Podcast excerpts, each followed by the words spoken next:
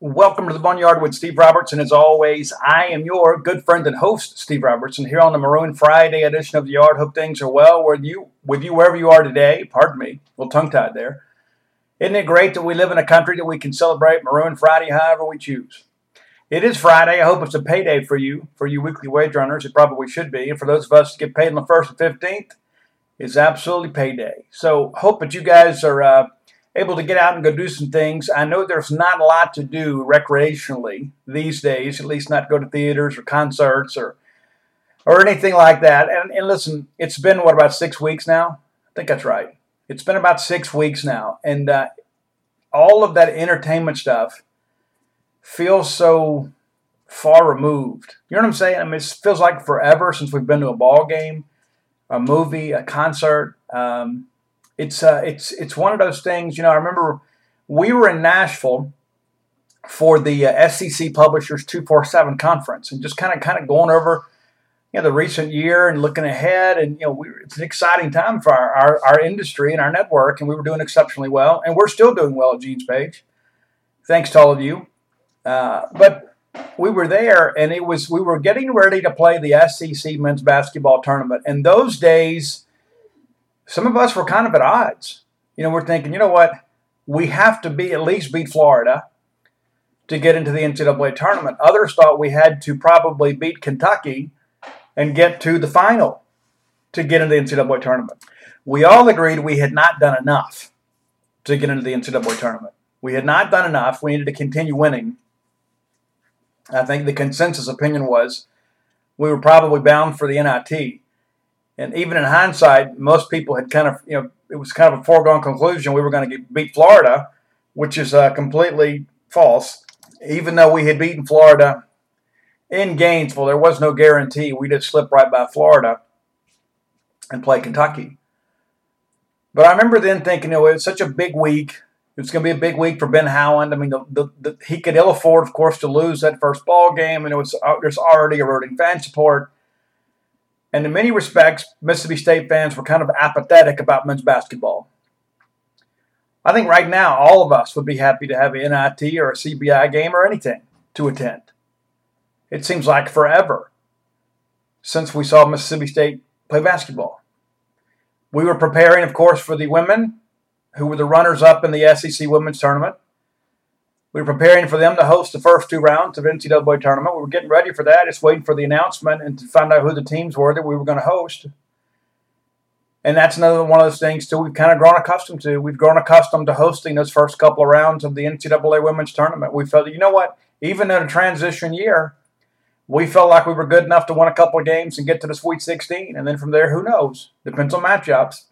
I don't think any of us expected us to really go win a national championship, but I think we thought at the very least we'd hang another Sweet 16 banner in Humphrey Coliseum for the women. We had won a pair of games against Texas Tech in baseball, and man, that feels like forever ago. And we were in Nashville. Mike Nemeth and I at dinner watching that game and watching the Bulldogs come through and sweep that series, that midweek series against Texas Tech. And we were so excited to host Arkansas that weekend. I was literally foaming at the mouth, thinking, I cannot wait to get the Razorbacks down here. They were kind of they were struggling a little bit. I said, you know what? They're going to figure it out. But if we can win that series early in the year, it, it really bodes well for us long term. Because I really expected Florida and Georgia to give Vanderbilt a lot of trouble this year. Really thought we had a realistic chance of winning the SEC this year and that Arkansas series win would have been huge for us, especially if we were able to get that sweep and get ahead early. Because when Arkansas would figure it out and get some guys healthy, they'd kind of run some interference for us and beat up the rest of the West for us. All of that seems like forever ago. I remember the last concert I went to. I went saw Lynch Mob and Dokken there at the Joint at the Hard Rock Casino and Resort in Biloxi, Mississippi. Had a great time. Ate the buffet feel good about life. And then everything in our world has changed since then. It's like so many of the things that bring us joy have been taken from us. And so I say that to suggest that uh, I have had, you know, I guess sort of, sort of an awakening, I guess. You know, there'd be a lot of times something would come up and I would say, ah, I don't want to do that. Nah, I just want to stay home.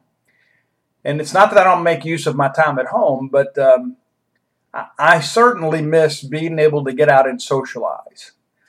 And I certainly miss being able to get out of the house and be somewhat entertained. I miss being able to go to the movies and uh, you know, hearing that great sound system and watching things on the big screen. I've got a projector at home, so movie night at my house is a little bit better than, than it has been at other points in my life. But uh, there's something about watching some movies in the theater. I miss that. And I know you do too. But I am hopeful that uh, some big things happen in the coming weeks that uh, will allow us to return to a sense of normalcy in some respects,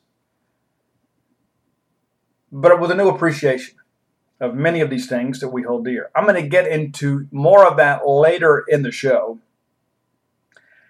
Before I do, let's thank our good friends at Bulldog Burger Company, longtime sponsors of the show, people that are invested in your community, part of a great family of restaurants here in the Golden Triangle. Bulldog Burger Company, great restaurant quality hamburgers is what they do.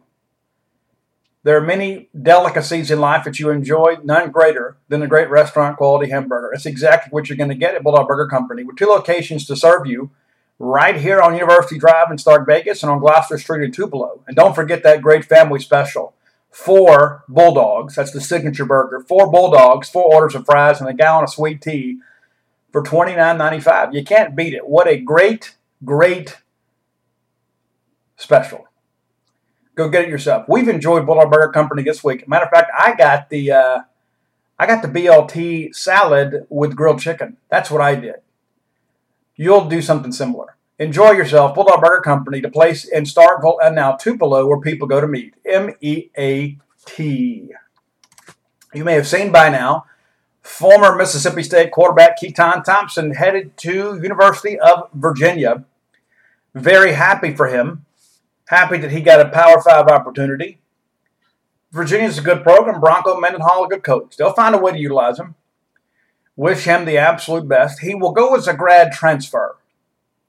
Will finish up his degree. Should be today. Should be graduation day around this time. I don't know exactly when the commencement was, but I know that uh, finals are over. Grades have been posted, and uh, Keytaon has fulfilled his degree progress requirements and uh, is now a Mississippi State alum happy to have you, Keytaon. Let's send you a Bulldog Club membership application. But I wish him the best. I really do. Keytaon's a great guy. It didn't work out here. No fault of his own, just part of the deal. Interesting, too, news coming out from the NCAA about the one time transfer rule. We have talked about that extensively on the show. I've shared with you the things that I like about the proposal, things I don't like about it, and uh, where we are today is it appears that uh, there's not going to be a change right now. Here is one statement from the NCAA official statement that was released. The board recommended to the council that changes to the waiver process as suggested by the working group are not appropriate at this time. Board members recommended the waiver process be sensitive to student athlete well being, especially those impacted by COVID 19 in the interim period. So, what does that mean, Steve? What that means is the five sports that require a sit out year, and the way they, the, the legal terminology within the NCAA legislation is they have a one year residency requirement. Uh, for football, men's basketball, women's basketball, baseball, and hockey that uh, you have to sit out one year if you transfer. You know, softball and many other sports, you're, you're immediately eligible. And so what they're saying is that that residency requirement will remain in place for now, and that the waiver process shall continue. One of the things the NCAA was looking to do was kind of get out of the waiver business. They were going to basically kind of put the onus on all that on the schools themselves. If the schools could come to an agreement then they weren't going to stand in the way of that. But uh, it appears now that the NCAA not ready to accept those changes. Uh, one, as I mentioned to you guys on a Wednesday show, to me, this makes that name, image, and likeness thing a little easier to deal with because it makes it more difficult for people to kind of poach other teams' rosters. And I still think there, and, and that's one thing to this name, image, and likeness thing. There's so many people that have misreported things about this already there has not been a ruling. There has been a recommendation. There have been some things from the working group that have been passed up to the council. There have been things that have been discussed with Congress. There have been things, laws that have been passed in states that are expected to go into uh, into action in the next calendar year. But there haven't been any hard decisions made about compensating athletes yet. And there are a lot of people that have a wide range of opinions. And uh, I don't have all of the you know the facts kind of figured out here. That is a very very complex document, and sometimes we all kind of depend on other people to interpret it for us. But there is going to be a lot of change in what has been proposed between now and the time that this thing goes uh, into effect. It could be years. A lot of people are thinking, oh, but it's going to happen in January. No, no. And there's going to be federal oversight here. So you don't have California and Alaska and Montana having one law and Mississippi and Louisiana having others. There's going to be federal oversight over this to protect everybody involved. But this transfer, to, eliminate the one time transfer option, is rather interesting just because of the fact I think it prevents some of the things we talked about on Wednesday. Whereas, let's say Alabama uh, would have gone after DeAndre Brown. You know, DeAndre Brown, of course, it's a guy that uh, you know got into Southern Miss, had a big career there until he got hurt. But let's say after two years, they're able to say, "Hey, listen, we see this kid's down there killing it, and uh, you know he's where he needs to be academically. Let's go get him." Well, now you kind of remove that possibility by not allowing the one time transfer. And so uh, I really thought that had a better chance to pass quickly, more so than the name, image, and likeness thing. And again, as I've said many times, I got no problem, you know, a kid making a little money off uh, his jersey being sold because he is the one marketing that jersey every ball game on the court in the hardwoods or diamonds of, of college sport if you're going to use that player's notoriety and accomplishments to uh, to generate profit, they, he or she deserves to uh, to partake in some of that. I think that's only fair. I think the bigger concern with all this is the introduction of boosters and third parties and people of that nature really have no business interacting with uh, with college athletes. But for now, the one-time transfer is uh, is behind us, and so we'll see what happens. Nothing's going to happen. You know, there's going to be some, you know, the, there's going to be some May meetings, and that sort of stuff, and there'll be some tweaks, name, image, and likeness. But you know, if you read some of these statements coming off Capitol Hill, there are a lot of people in the federal government that are thinking, you know what, we have got to get a solution made sooner rather than later to ensure that there is a, a uniform you know, policy and protocol about all this stuff. And so that'll happen, and, uh, and it'll be a great thing, but it's got to be handled the right way. I'm not going to rehash everything we talked about on Wednesday's show, but uh, things happen quickly. You know, it's, it's amazing. We discuss some things, you know, one week, and the next week there's changes, or the NCAA changes uh, the language of certain rules, or they elect to take some proposals off the table. But again, there is no name, image, or likeness legislation that has been passed or approved that is about to go in. So nothing's going to happen with your fall football players at this point. I think that's too soon anyway. I think at the earliest it'll be 2021. I think the earliest is fall of 2021. I don't think you start anything in the spring. I think you, you do it based on the academic calendar. And then this thing is going to take forever to get settled. There's just too many spoons in the pot. You know what I'm saying? It's going to take forever to get it done. But eventually they'll get a deal done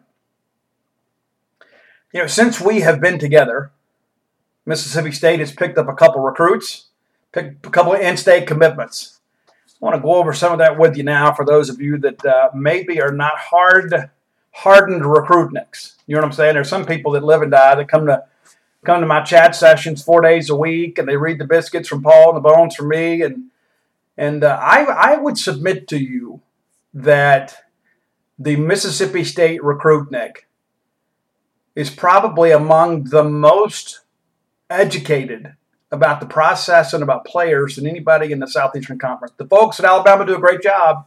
There's some other people that do a good job, but I, I submit there are some other fans out there that um, likely get surprised by stuff.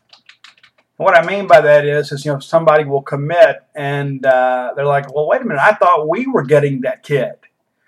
You told me this kid was coming here. Now listen, recruiting things change a lot. There's always a lot of moving parts, but I don't. I think our folks at Gene's Page. I, I think you know we've got some regulars over there that kind of live and die by recruiting. I think they love recruiting more than they love the actual sports, but um, there are a lot of people that you know it, it is a there is a continuing conversation about recruiting, and uh, I, I really think our people are very well educated and do a good job of kind of keeping up with things, latest developments. I mean, you know, we, we always discuss, hey, well, this kid tweeted out today that he's taking a visit here, or he got a new offer there. What does that mean? And so you can be involved in that discussion by joining us over at genespage.com, the Mississippi State affiliate for 247 Sports. So let's get into who we got. How about that? So Macalin Pounders is the top rated offensive line prospect in the state of Mississippi for the 2021 signing class. He committed to Mississippi State on Wednesday. The timing of his decision, a little bit of a surprise. The result of his decision, not a surprise at all. Currently ranked the number 14 player in the state of Mississippi in the 247 Sports Composite, the highest rated offensive lineman, and he picks Mississippi State over several offers. Let's run through some of these. Let's hit the highlights. He commits to state, offers from Arkansas, ULL, LSU, Memphis, Ole Miss, South Alabama, Central Florida. Uh, he had an offer from Florida State, and I see that somebody has removed that offer. It's funny how that works. It's really funny to me how that works. Is that uh, you know, all of a sudden a kid commits somewhere and we want to go alter the profile page. Oh, well, we didn't really lose that kid. Well, you know, you didn't have any problem when the kid claimed he had an offer, but now that he's not coming to your school, then all of a sudden you've got an issue with that. But no, he had an offer from Florida State too. So, so he commits to state. Uh, 6'6", 280 pound offensive tackle, real kind of raw in his development, but you can tell he is a guy that is kind of played as a man among boys, and sometimes you know those smaller kid, those smaller players give him a little bit of trouble because he doesn't just fire off the line. You know what I'm saying? You know, because there's a quicker kid across from him, so he's got to be a little more measured in his steps. Uh, but I like him, and again, he's a guy that's under development. And I think with this, with the way that Mike Leach and, and Mason Miller, you know, they have these pass sets. We're going to pass protect more than anybody in the country. That's what Pounders does well. I mean, a name like Pounders, arguably, I mean, he's born to be an offensive lineman but he's not that road grader run blocker that maybe, you know, a guy like Gabe Jackson was. You know, Pounders is one of those guys, you know, I, I honestly, I think he's more athletic than Blaine Clausell was. You know, I mean, I really think that uh, I, I'll give you a good comparison for those of you that have been around for 24 hours. He kind of compare he come to me. He's kind of a poor man, Shon Coleman. You remember Shon Coleman that played at Olive Branch? That's who he kind of reminds me of.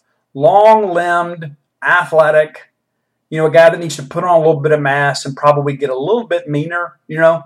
Uh, that's kind of who he reminds me of. And of course, Shon, you know, had some difficulties health wise, came back, had a great career at Auburn, went to the NFL.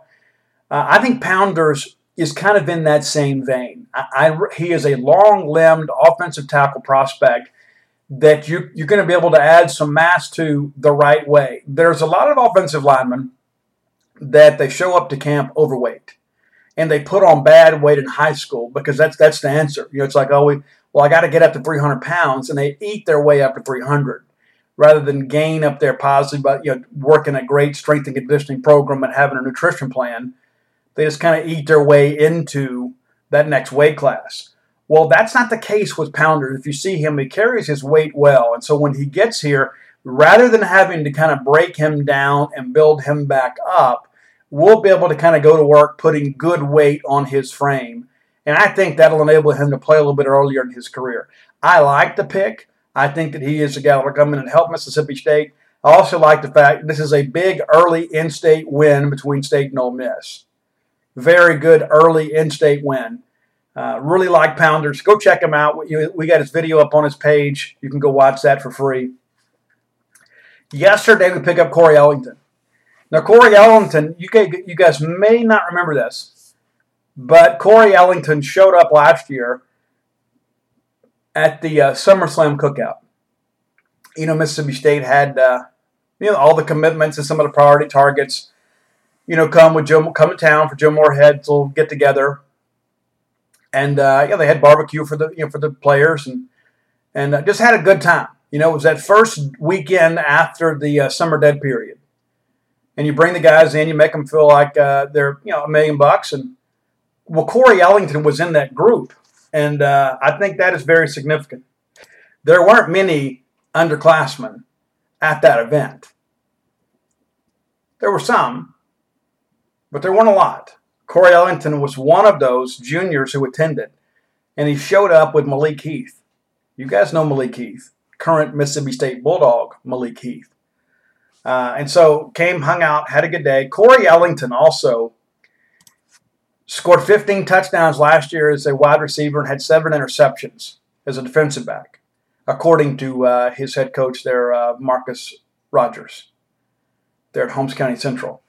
So you say, well, Steve, you know, could we get him as a wide receiver? Yeah, we could, but uh, they tell me he could play either side of the football, but really has more of a defensive player's mentality. He likes to hit He's a guy that can elevate high points of football well. And uh, we got to get some safeties in this class. Really like what I've seen of Corey Ellington. You can see his film. He is one of those guys, too, that looks like a college player in high school. Eager to see what he does this year. I'm told that, you know, even though he had several offers, let's run down some of those. Let's hit the high points there. Uh, has nine offers, I guess. Uh, the biggest among those, Arkansas, Indiana. You know, he had some other ones, you know, kind of reached with Louisiana Tech, Memphis, Southern Miss. A lot of G5 stuff. But again, another SEC offer. And it's interesting, too. You know, Chad Morris in Arkansas used to come down in Alabama and Arkansas and Louisiana and kind of beat us up a little bit. But that hadn't been the case so far with Sam Pittman. Now, I know it's a little different. They're reestablishing relationships. But for some reason, Chad Morris always seemed to target Joe Moorhead and Mississippi State on a recruiting trail. Now Joe got him back on the field. I don't know. I don't know what it was about that, but Joe absolutely embarrassed Joe, uh, Chad Morris twice in football games between Mississippi State and Arkansas. I mean, absolute blowouts each time. And Arkansas still would find a way to kind of get in here. And, you know, they, they flipped Greg Brooks from us. And I, I really don't think that he's going to be an impact player at Arkansas. Uh, I don't think it's a big loss. Uh, he gave, a, gave up a touchdown last year against Mississippi State. Um, but be that as it may, you know, State's had some early wins against Arkansas on the recruiting trail. And that's good to see because we don't need Arkansas in Mississippi. We don't need them coming in here signing players. Even though they're a border state, historically they have not signed many kids here from the state of Mississippi. And so getting those wins early, I think, shows Arkansas, you know what, maybe maybe maybe go back into Fort Worth Maybe go back into St. Louis. Go back into Tulsa. We don't need you over here. And so it's important for State to get those early wins. And this is a couple pretty good pickups early on. Now, go ahead and get prepared because I'm just, okay, I want to make sure I explain this the best way that I can. Just as you've seen no spring practice for your favorite college football team or high school team, and no spring evaluation period for college coaches, you also haven't had the benefit of the Nike camps, the combines, and all that of the spring that we go cover. We haven't had a chance to go to any high school spring practices. So there are going to be some players that pop up late in the process that are going to be great players that won't have had a lot of media coverage by the national networks. Go ahead and get ready for that. I'm going to give you some names today of guys that I think you need to be mindful of. I think there are some guys out there that aren't getting a lot of love, that hadn't got a lot of offers yet, that ordinarily would have during the spring evaluation period. And so everything for everybody involved, anybody that does any kind of evaluation based on camps, combines, and spring practices is behind the curve. And as a result, you're probably going to see some rankings kind of be all over the place until we get into football season and get some senior film.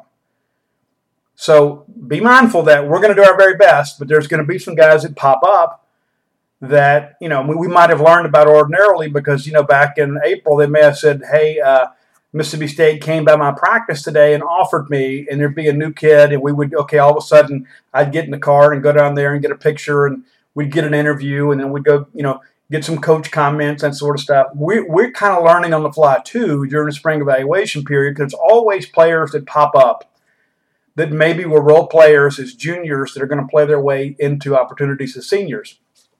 So here are some names that you need to remember. One of them is uh, a guy that's had a little bit of attention. It's Ty Cooper from, from Louisville. Louisville, pardon me.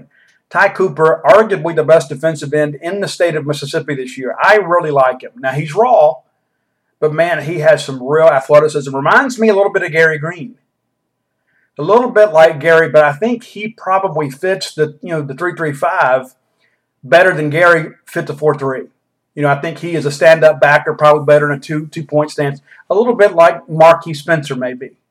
So, in that same vein, I think Ty Cooper will eventually be a Mississippi State Bulldog. And again, you haven't heard a lot about him, but he is a name to remember. Devin Smith at Biloxi. This is if you haven't watched his film, go pull it up, watch it.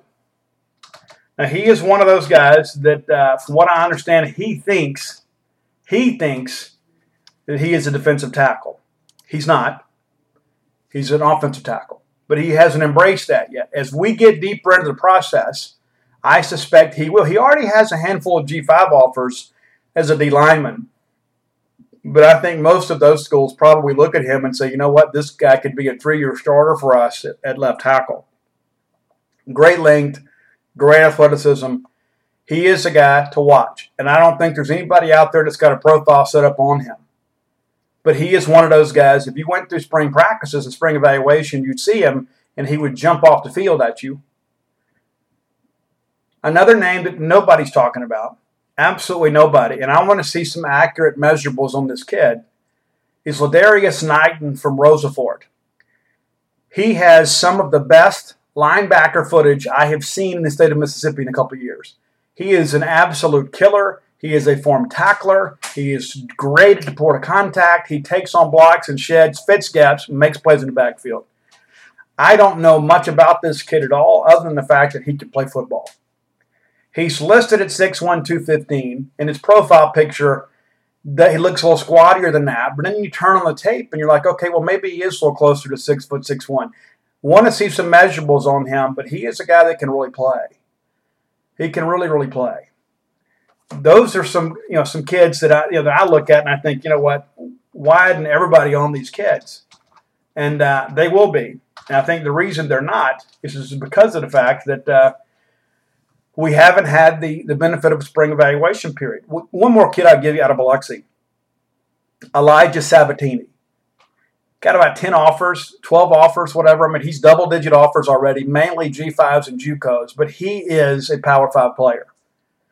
He is one of those guys that uh, he would have really benefited from a spring evaluation period, but because there's not, he hadn't got those SEC offers. I think a lot of people wanted him to come to camp and see how well he ran but Elijah Sabatini, a safety, I think he could probably bulk up and play strong safety. Uh, big numbers for him. You go watch his film, you'll like him. So, and it's also good to see some kids in the lower part of the state, you know, along the coastline that begin to kind of have some some success too. You know, we, we Mississippi State needs the Mississippi Gulf Coast with its dense population down there. We need prospects more regularly from the Mississippi Gulf Coast. For some reason, it just doesn't happen we need to have that year where we have seven, eight, nine kids down there.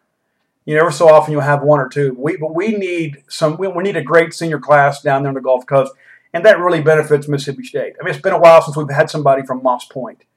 You know, it's been a while since we've had somebody, you know, from D'Iberville. You know, we need those schools to, to produce more, you know, on more regular basis. And listen, D'Iberville is a powerhouse you know, Jaden Wally did a good job last year down there. But, uh, you know, those are programs, you know, with their enrollments, you would think, you know, would regularly, and this is not a criticism of those coaching staffs. This has been a problem, you know, for a long time, you know.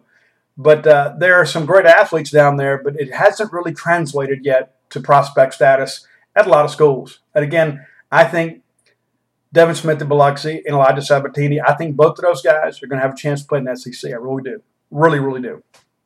I want to thank our good friends at Campus Bookmart, longtime sponsors of this show. Stan the man, Miss Kathy Brown, the lovely, talented Susie, everybody down there will treat you like family because in their eyes you are family. You wear that maroon and white, you identify with them as a family member. Many of you bought your textbooks there. Now you can outfit your family, your office, your RV, your pet, anything you got with maroon and white fashions by visiting them on the World Wide Web at campusbookmart.net. And by being a loyal Boneyard listener, we'll give you a phrase that pays. That's BSR, which stands for Beautiful Steve Robertson. And that'll get you free shipping on every order over $50. Any order less than 50 bucks, absolutely incomplete. And if you follow them on social media, you'll see they're tweeting out new products regularly. Mom, Dad, the kids have been good this spring. We really have. We've been great. We've done our best to keep a living room clean and uh, not leave uh, you know drinks on the coffee table at a coaster. So maybe reward us with a new Mississippi State shirt. So let's get into the top 10 list. Uh, I've had, had, a lot of reaction to Tom Hanks list. People were saying, Steve, how could you miss this? And why didn't you do this?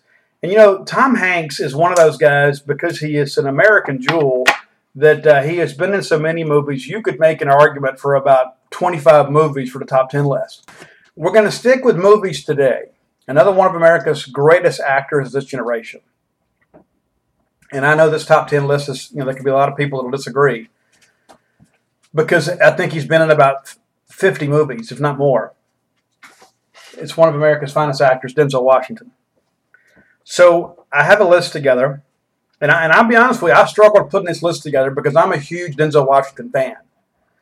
Like the work he did with Spike Lee. I thought there was a lot of things that he did early in his career that was very, very thought provoking. A lot of important movies in Denzel Washington's catalog. A lot of range with Denzel too. You know, he can you know, he can be a uh, you know a transit uh, you know, subway worker, or he can be a gangster, he can be a police officer, he can be any any number of things. That's one of the things that I love about you know Denzel Washington is the range that he has. So a couple of honorable mentions. I'll give right out of the gate, and, and I, I could have made a case to put every one of these in the uh, top ten. All right, so here we go. Honorable mentions for Philadelphia, Hurricane, and the Pelican Brief. These are all very serious roles. You know, Denzel Washington not really a comedy actor, but uh, yeah, Philadelphia is one where he teamed up with Tom Hanks, and a uh, very uncomfortable movie, especially for that time, and uh, very highly acclaimed movie. If you've not seen Philadelphia, he is uh, Tom Hanks' lawyer. It's an HIV situation and uh, a discrimination case. Really, really, at, at, a time when there wasn't a lot of tolerance in our country, and uh, I'm not going to get very political with you, but this was a, a, movie that made a lot of people uncomfortable. And I thought a very important movie at it for its time. Hurricane, uh, that's where Denzel's a, a, boxer and wrongly accused. And, uh, you know, again, he plays, he's one of those kind of people that uh, his genuine strength comes through really in every role. This is one of them I really thought a lot of people, maybe not highly acclaimed compared to some of the movies in his catalog, but certainly a great one. And Pelican Brief, of course, that's the John Grisham thriller, uh, starred with Julia Roberts. Great film. Everybody that's read the brief is dead. That sort of stuff. Okay, number 10 on my list, another movie that made a lot of people uncomfortable, but I thought the acting in this was phenomenal. There is a, a GIF out there on, uh, on social media that people use regularly from this movie, and that's Malcolm X. Uh, don't know that I agree with the politics, but I thought that the portrayal of Malcolm X was very, very important. I thought Denzel Washington was tremendous in this movie. If you haven't watched it, you should. Number nine on the list, based on a true story, and that's another thing with Denzel Washington. A lot of movies that he has, he plays real people. It's not always just some Hollywood homogenized version of the truth. But American Gangster. I have watched that probably 20 times. Every time that it's on, I watch it. He's so cool, so calm, so collected, very believable. It's great. Number eight, kind of a contrast in roles, Out of Time. This is when he's a Florida sheriff and uh, fooling around with a married woman, and then they're trying to frame him for a murder and that sort of stuff. And uh, he has to try to find a way to, to prove his innocence. And uh, very nerve wracking movie. It seems like that he's in trouble the whole movie. It's not one that you can just kind of sit back and relax. It's one of those things you're kind of always on your seat with. Number seven, Crimson Tide. It's a classic. Could have probably put this one much higher up in the list, but uh, I got some other ones that are that are more favorites of mine. But um, Sean Connery uh, and this this is one of those things too about Crimson Tide. And this is one of those works of Richard Henry, you know, and uh, you know, this was the big one for him. This was the big one, you know. He's one of those guys too that, uh, you know, wrote a lot of naval stuff. I mean, he's a guy that uh, has done a lot of military stuff. But uh, this was the big one. This is the one that kind of put him over the top uh, in many respects, and uh, got a lot of screenplays and that sort of stuff. But Crimson Tide, a classic film, huge, huge cast. Number six for me, this is kind of a hipster pick because I really like the movie itself. That's a taking of Pelham 123, and this is where uh, Denzel is the hero, but in a, in a much different sense to normal. Where uh, you know this again is where the John Travolta and them take over a subway, and um, Denzel Washington you know finds a way to kind of you know prevent a huge crisis there. And uh, in the end of the of the whole thing, they end up kind of becoming friends and befriend one another, and and uh, and that kind of leads to a solution at the end. Number five, Courage Under Fire. This is when Denzel Washington was uh, was investigating Meg Ryan's death, and uh, and again, kind of an important film about women in combat and stuff, and uh, one that he received a lot of acclaim for. It's certainly another great cast, and, and probably a forgotten film Probably doesn't get in rotation very often on Netflix and things like that, but it's certainly worthy of your attention. One of my favorites, not just in the the top four are among my favorite movies of all time. Not just Denzel Washington movies, but some of my favorite movies. Like if you, said, Steve, we're going to watch something you've seen before. What do you want to watch? There's a good chance I would pick one of these at some point in the discussion. Number four for me, He Got Game. Absolutely loved it. Jesus Shuttlesworth, of course. Uh, we talked about that movie before. We talked about sports movies on here. He got game. It's a great one. Uh, Denzel Washington's character, uh, really kind of a complicated character. You know, guy that accidentally kills his wife, and uh, his children have to kind of raise themselves. And Jesus Shuttlesworth, who was played by Ray Allen, who was defeated by Mississippi State in, in the 1996 NCAA final, uh, grade eight, I guess. Um, so yeah, so he's a sympathetic character, but there's a lot of reasons to not like him too. But uh, very complicated, well shot movie, and uh, very entertaining. Also shows kind of the underbelly of recruiting. Number three, one of the best sports movies, man. Remember the Titans. This is where uh, Denzel Washington portrays Herman Boone, legendary coach Herman Boone. Remember the Titans. It's a story about integration. It's a story about bias, and it's a story about the human spirit and triumph and tragedy when Gary Bertier was uh, injured and paralyzed in an accident that uh, brought that community together. And a lot of it uh, had to do with Herman Boone and, and uh, you know, I mean, just that entire coaching staff. It's a great story. Number two, and this is one that uh, Denzel Washington won an Academy Award for. And that's Training Day. Love the movie. Love the entire the plot, everything. It's so well shot. It's so well cast. The writing is incredible. It ends, uh, you know, about how you would expect. I thought Denzel Washington showed a side of himself that he hadn't shown in other films. I absolutely love Training Day.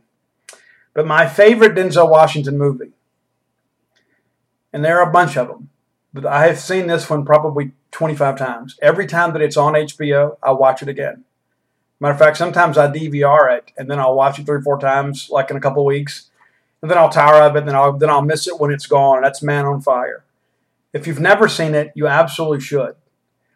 Man on Fire is uh, Denzel Washington is uh, is a recovering alcoholic, or excuse me, a struggling alcoholic, and uh, gets a job basically as a personal security agent for uh, Marc Anthony's daughter in Mexico. And there's a kidnapping, and then there's Denzel Washington getting the child back. It is an incredible film. It is one of those emotional films that all the whole way through it holds your interest and in many respects kind of breaks your heart because there's so many people in there that are so tragically flawed in the movie. Uh, I think when you get to the end of it, there's really there's really only one person you look at and say, you know what, I, I would like to know this person. But that's a top ten list. You may disagree. I absolutely love those films. I believe you will as well. Let's get into some other things about us, and I talked about this at the top of the show about the resumption of regular life. I went out earlier and uh, went and got a uh, sandwich and uh, had to wait outside because they would only allow five people in the restaurant at a time. Four of the five had on masks. One person didn't. All the employees had on a mask and gloves other than the person running the register. I don't understand that, but, but be that as it may. Uh, I'm I'm not going to call the manager or anything or call the co- corporate office, but I think it's interesting that so many people are like, you know what, I, I am concerned about my health and your health and our community's health. So while it is a bit of an inconvenience, I'm going to do this because that's what they're asking us to do. There are other people out there saying, you know, I'm not going to do it, and that's perfect. You're right, whatever. But um, I'm looking forward to us having a chance to have a sense of normalcy sooner rather than later. There has been some big news in recent days about Major League Baseball. The first thing that I want to tell you about MLB is the the, the draft. There, there's always uh, one thing that I've learned is there are a lot of people that think they know more than we do. No matter what we report, no matter who we talk to, I mean, it's it's interesting. I had probably an hour long conversation with Chris Lemonis about it. Okay, Chris, what do you think is going to happen with the draft and that sort of stuff? And then I go share some of that, and then people say, "Oh, well, that's not what we're hearing." Well, okay, whatever, you know. So I, trust the people that are involved in the process a lot more than I do, you know, somebody whose friend knows somebody and, and went to school with somebody that had a friend. Um, but the Major League Baseball, the league proposed a 10 round draft, and the Players Association has rejected that not because they disagree with the rounds, they disagree with how the compensation will run. And so for the first five rounds, it's going to be as it was initially projected, and then there would be a reduction in the players drafted 6 through 10. So they are still negotiating that. I think the significant part of that is that the Major League Baseball, as an organization, as the league says, hey, we're going to have a 10 round draft. Now, they're only obligated in their mandate to have a five round draft. And there are some people that think it'll be either five or 10, five being the minimum, 10 being the maximum. But that is something that's still being organized. Now, that impacts Mississippi State is because I, I, honestly I don't think you have more than two to three guys go in the first five rounds from the Mississippi State roster, maybe four, because I think JT Ginn's going to end up you know, on the back end of that first round. Maybe I'm wrong, but that's that's kind of what I'm hearing. The JT Ginn is, will probably be drafted high enough to go and so that would put you JT Ginn, Justin Foscue, Jordan Westburg. You, I mean, you have the potential to have three first round draft picks this year in Mississippi State. Not to mention, you got some uh, you know, Austin Hendrick and those guys too that are out there too. That uh, Blaze Jordan, some other guys that are going to fetch a pretty penny if they get drafted high enough. And then we'll see what happens with guys like Tanner Allen. So we'll see how things kind of progress from there. But uh, also of note with Major League Baseball, is they're talking about resuming play next month. That's right, next month. Towards the end of June, there is talk about Major League Baseball having an opening day and playing about a 100 game schedule. Not a lot of fans initially, probably no fans initially, and then we'll see how it goes. This country needs sports. We need baseball. That's one of the things that uh, this country is built on is uh, uniting for a common cause and cheering for our sports teams. So, baseball, I think, in many respects, will kind of be the first guinea pig of sorts to kind of work through this thing, and because they will have a chance to kind of see how their athletes respond and see what, what happens if somebody gets sick. I mean, of course, if we have you know widespread outbreaks with Major League Baseball, you can kind of go ahead and put a fork in fall sports until until we get some sort of vaccine. But if they go out there and all of a sudden everybody's fine, well, then that gives everybody all the coverage and confidence they need to go ahead and, and start pushing ahead for fall sports to begin on time or close to it. College baseball's done. We're not going to resume that. We're not going to have a playoff or anything like that or put together a tournament. That's, that's going to happen. But Major League Baseball is going to move forward. The UFC has got some events that they're trying to push forward. The WWE. So we're going to have some sports events this summer, and we're going to figure some things out. And then we're going to get ready to go play football. Now, I don't know if you've paid attention to this, but there have probably been about 25 to 30 major universities that have announced that they plan to return to in classroom instruction this fall. Mississippi State has not made a decision public. They have, uh, through CIDSALTR, have released a statement saying that they are they're examining that.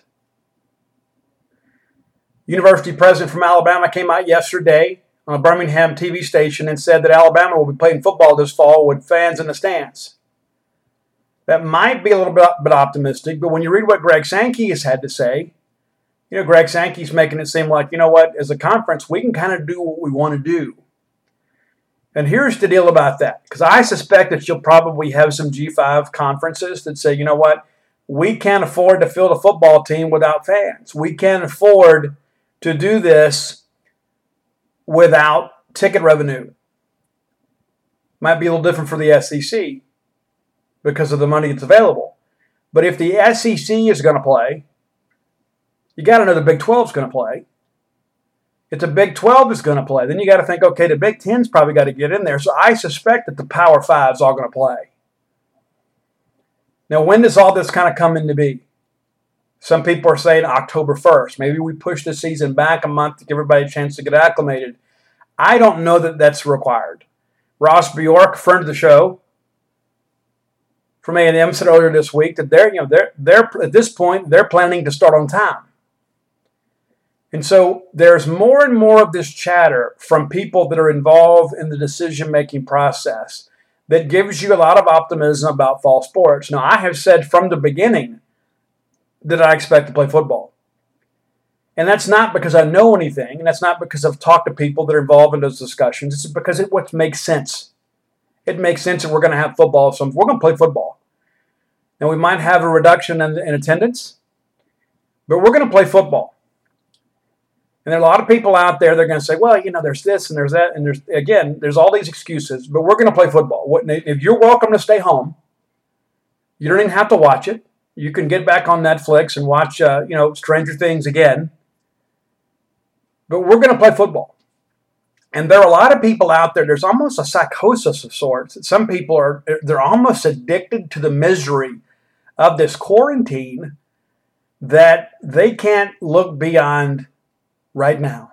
They can't look beyond and say, you know what, we're going to get back to doing this and we're going to have school again and we're going to do all these other things and we're going to go back and we're going to have some opportunities to enjoy life again. And so it's like they have, so it's like, let's project the worst thing possible. So when it doesn't happen, we have the euphoria of the relief that it wasn't as bad as we expected it to be. But there are a lot of you, you, you don't think if the if Alabama wants to play football, if Nick Saban wants to play football, if Greg Sankey wants to play football, we're playing football.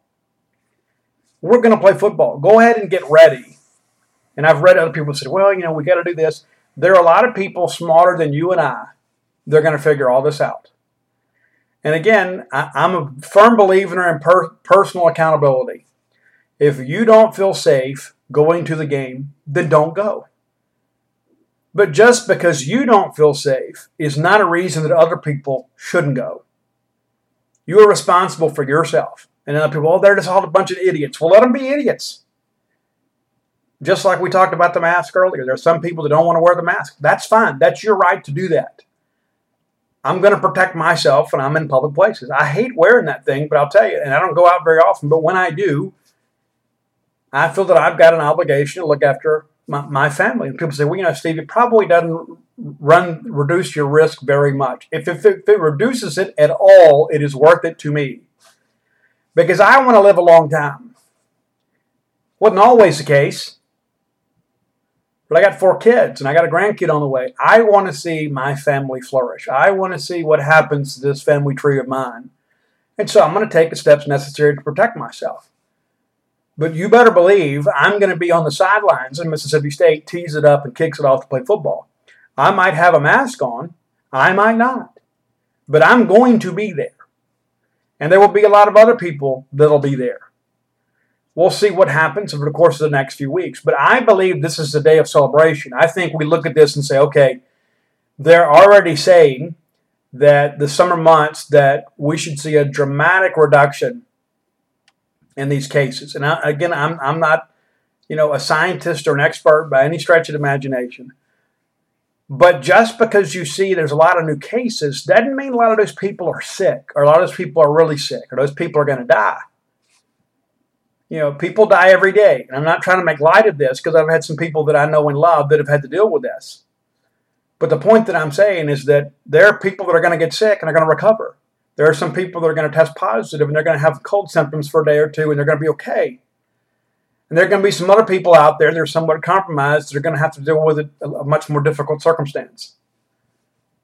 But we have to move forward as a country and as a society. We can't just sit around waiting for something to happen. We got to go make it happen. And I have a lot of faith in our medical community. They will get this thing behind us. And I think we're going to look back at this and we're going to have a new appreciation for our, our medical community.